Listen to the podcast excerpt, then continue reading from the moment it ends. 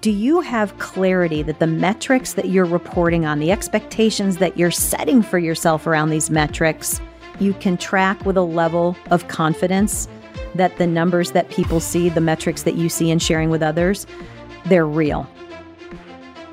As a sales professional, where are you not seeing the results you want to see?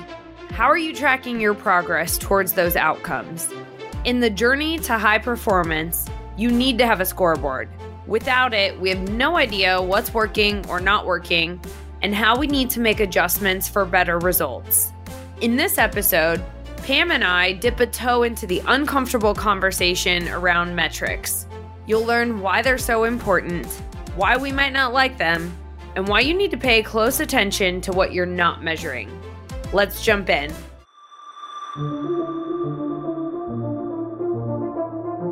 I'm Kylie Schmitz. I'm Pam Lappin, and this is Breaking Sales, a nonconformist take on rejecting the sales status quo. Join the Lappin 180 team as we break the tried and died sales tactics and techniques that are failing you and your prospects. All right, Pam, we've got a big topic today. okay. And I recently spoke with a group of executive leaders, and one common theme that kept coming up is metrics. What do we measure? How do we measure? Why is it important to measure metrics?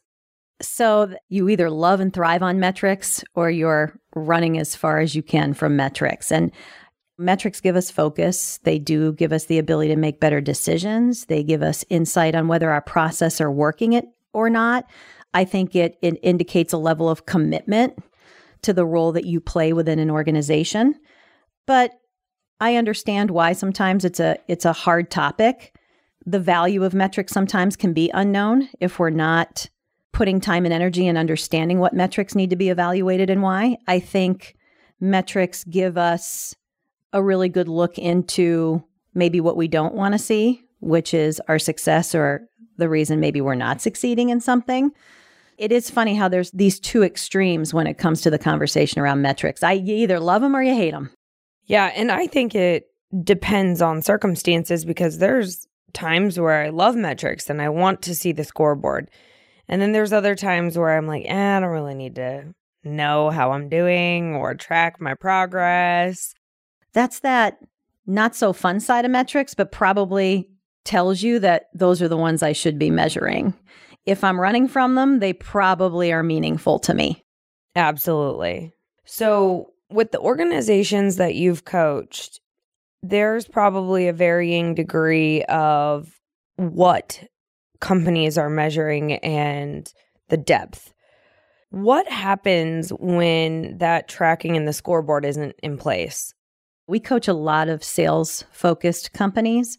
And in sales, the biggest metric that counts is revenue. And a lot of sales folks are very wired to be results oriented, where they go straight to that revenue. A lot of us are just not detail oriented. We don't need to really understand what's happening as long as the result is there. And I agree. Ultimately, that measure is the result. But the problem is when you don't have those metrics in place, those leading indicators, there's too many ebbs and flows. I can't give you good concrete reasons as to what allowed me to either produce at this level or not produce at this level. When I see clients that aren't that aren't tracking anything other than that revenue number, I feel it's scary because there's too much uncertainty of how success is being achieved within an organization. And that is something that I wouldn't be comfortable with if I was leading an organization, not having a good grasp on how we're getting those numbers. And and I have to say I absolutely used to think, well, as long as I'm getting the number, why does anybody care? But there's there's such a bigger picture to it, and especially now as businesses are evolving and we're learning that different things factor in to our success or not our success. I think metrics are becoming more and more and more valuable. But that can get a little bit tricky.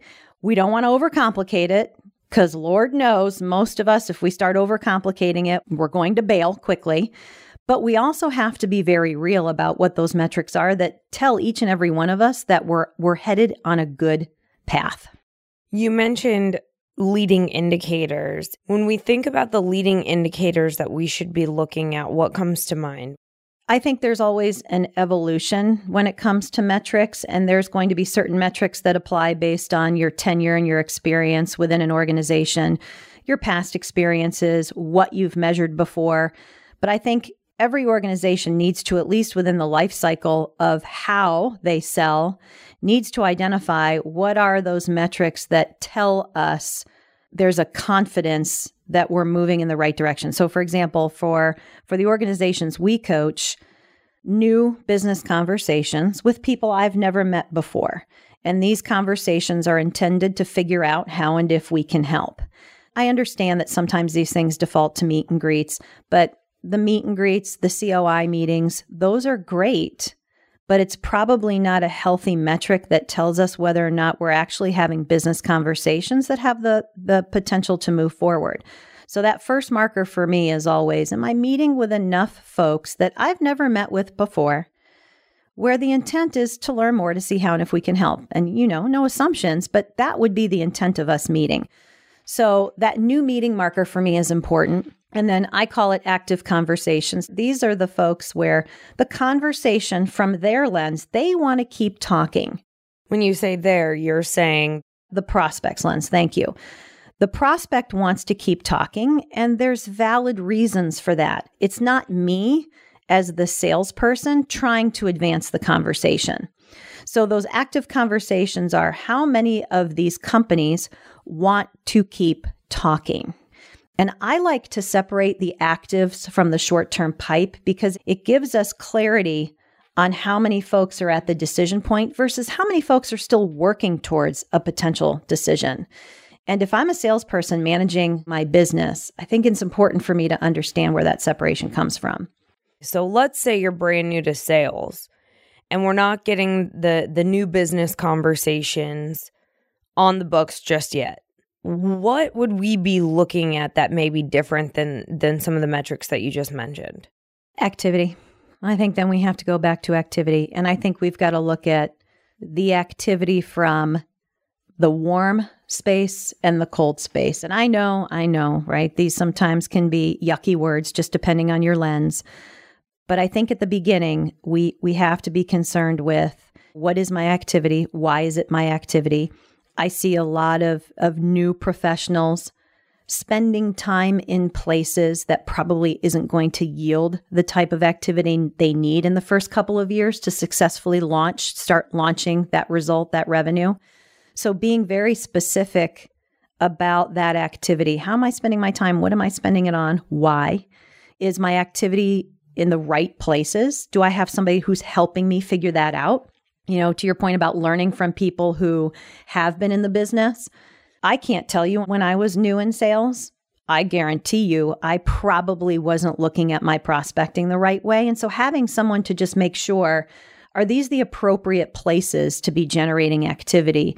Or are you kind of trying to operate in a comfort zone, fooling yourself that this activity is going to be the right activity that starts to produce those results a couple years from now? So being very specific about those activity metrics is important when you're new.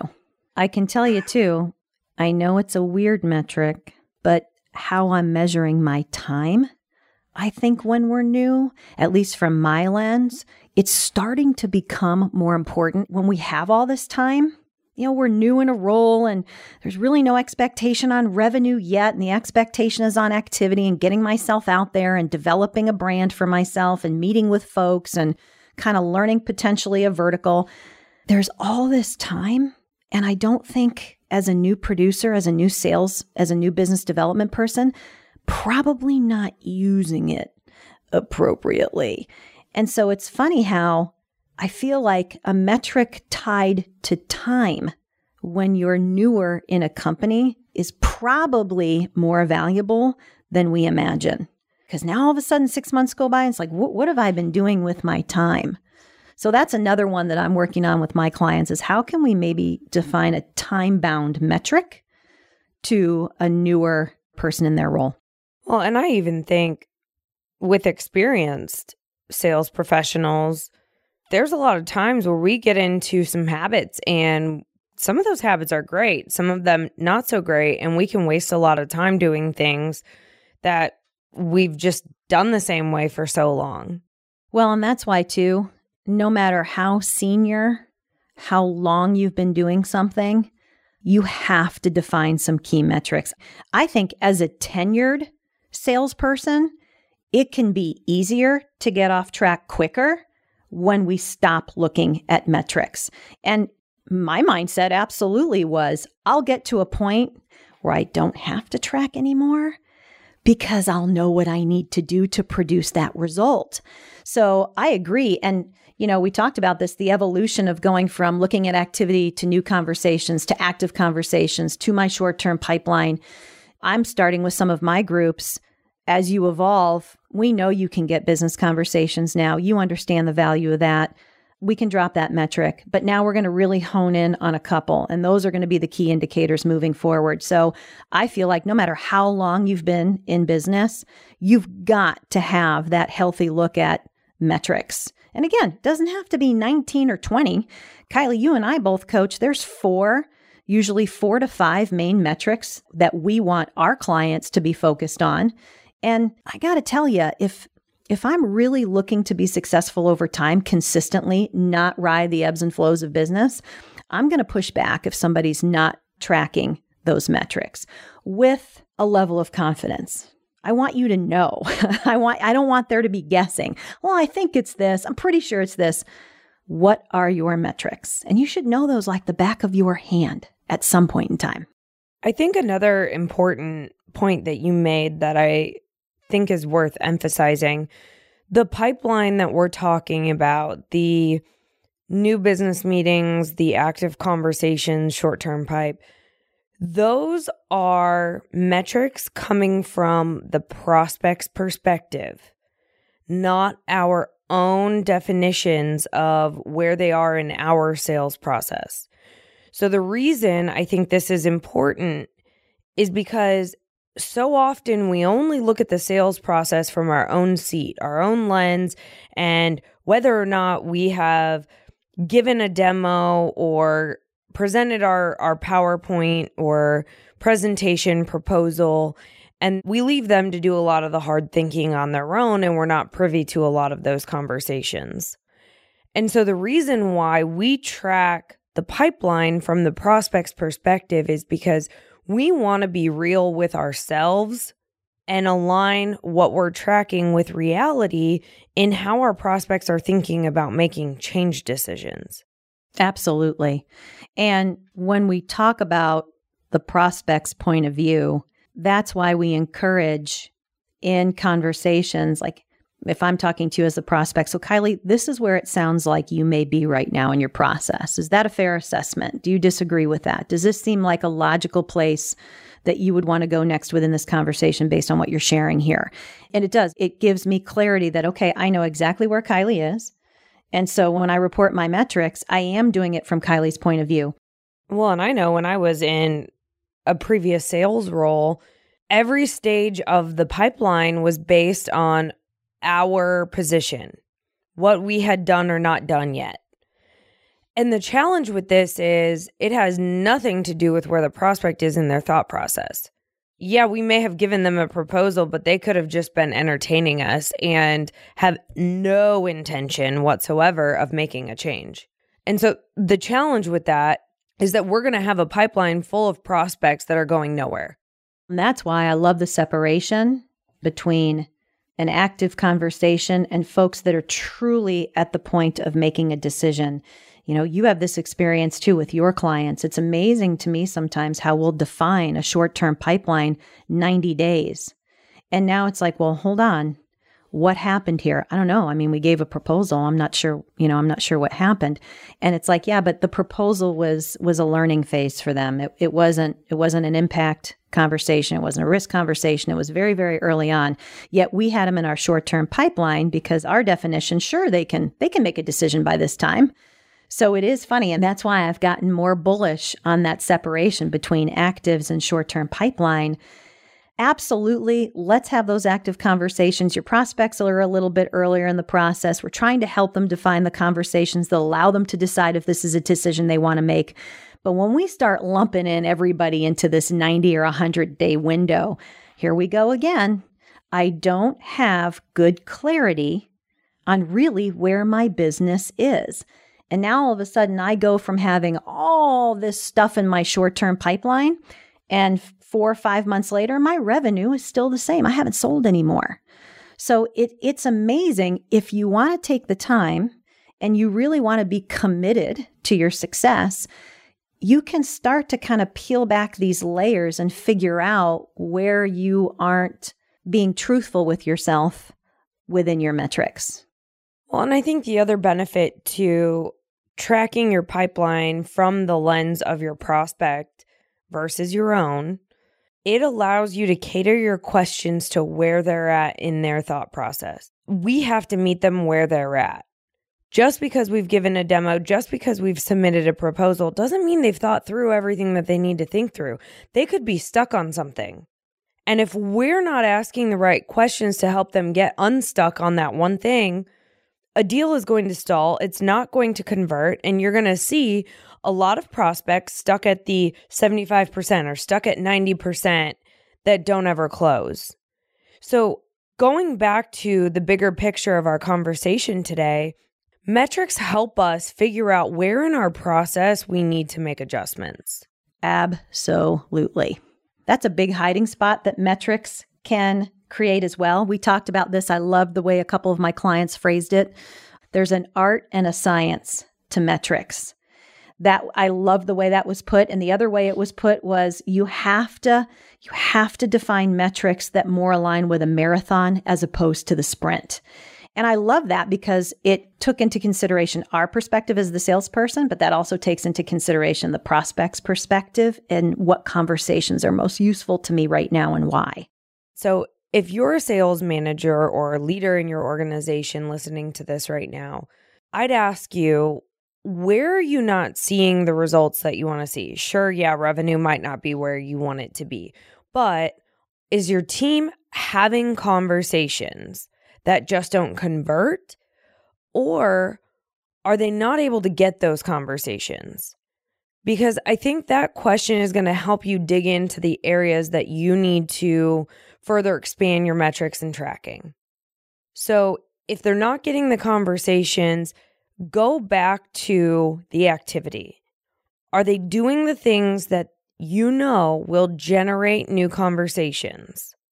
Outreach, networking, and any other type of prospecting activity that you can think of to help increase their network and awareness. If they're getting the conversations and they're not converting, that would tell us that maybe they need some help figuring out what questions to ask or not pressuring the prospect to move forward through the pipeline when they may not be ready for it.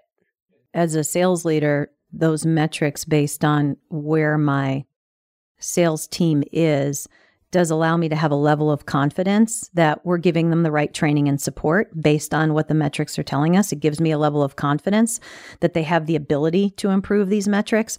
So it does go, it can go as deep as a sales leader would need to go just based on extremely simple metrics because we can peel back that onion. We can keep peeling back that onion and figure out Okay, you're getting a lot of meetings, they're not moving forward.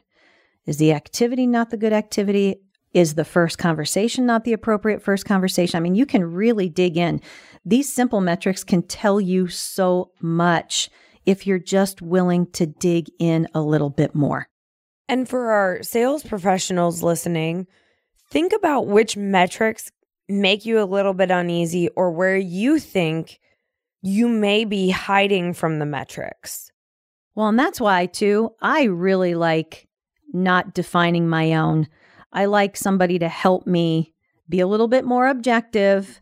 And, you know, it's funny, I get, I don't get flack, but I get a lot of teasing around the metrics that I have because I have metrics for everything, as you know, Kylie. But I have very simple metrics, right? Financial metrics that I measure, business metrics that I measure, health metrics that I measure. So I do think there is some level, I liked your word, like this is the one that makes me uncomfortable because I know it's going to be tougher for me to wrap my arms around and and and start gravitating to and look at differently. So I'm a big fan of you can't drink your own your own Kool-Aid here. You got to have somebody help you figure out what are you trying to achieve and then let's help you set the appropriate metrics. The ones that will really get you there versus the ones where you're just trying to stay in that comfort zone and they're probably not the right ones for you. And again, that's why our conversation around the evolution of it and what we're looking to accomplish, the financial business and health metrics I'm measuring today don't look anything like the ones I was measuring five years ago. And they shouldn't. They shouldn't. Yeah. As your organization evolves, so should your metrics and tracking. Absolutely. Pam, what's a key takeaway that you want our listeners to get from this episode? So, number one, what metrics have you identified for yourself that equates to the health of your business so that that result can be there when it needs to be. But number two, how accurate is your tracking? Do you have clarity that the metrics that you're reporting on, the expectations that you're setting for yourself around these metrics, you can track with a level of confidence that the numbers that people see, the metrics that you see and sharing with others, they're real. Those would be my two takeaways. What are you measuring and do you know why? And number two, do you have solid peace of mind that they're accurate? And my takeaway, what are you not measuring and why? You know, for me, our whole team wears a whoop, which, if you don't know what a whoop is, it measures your vitals and some health metrics. And one of the metrics it measures is your sleep and recovery. And I was having such poor sleep results that I took it off because I didn't want to see the, the metrics anymore. Such a good example. it really I'm was. Stop wearing this. I was like, I think it's a placebo effect. I'm coming in tired because my whoop is telling me I'm tired. No, I legitimately am not getting great sleep, and I have to figure out how to how to do something about it rather than just take it off and avoid the truth. And I've since put it back on and I use it regularly and I'm holding myself accountable to better sleep right now. But I had to go through that phase of recognizing I'm not tracking this because it's making me uncomfortable and I don't want to have to do something about don't it. Don't want to have to deal with the reality that it's telling me. Uh huh. And you know what it means? It means I have to go to bed earlier. I've got to wake up consistently. I've got to make some behavior changes, and that's uncomfortable. Absolutely. So, what are you not measuring and why? Thanks for listening to Breaking Sales. If you want to get engaged with us outside of this podcast, be sure to go to our website, lappin180.com. That's L A P P I N 180.com.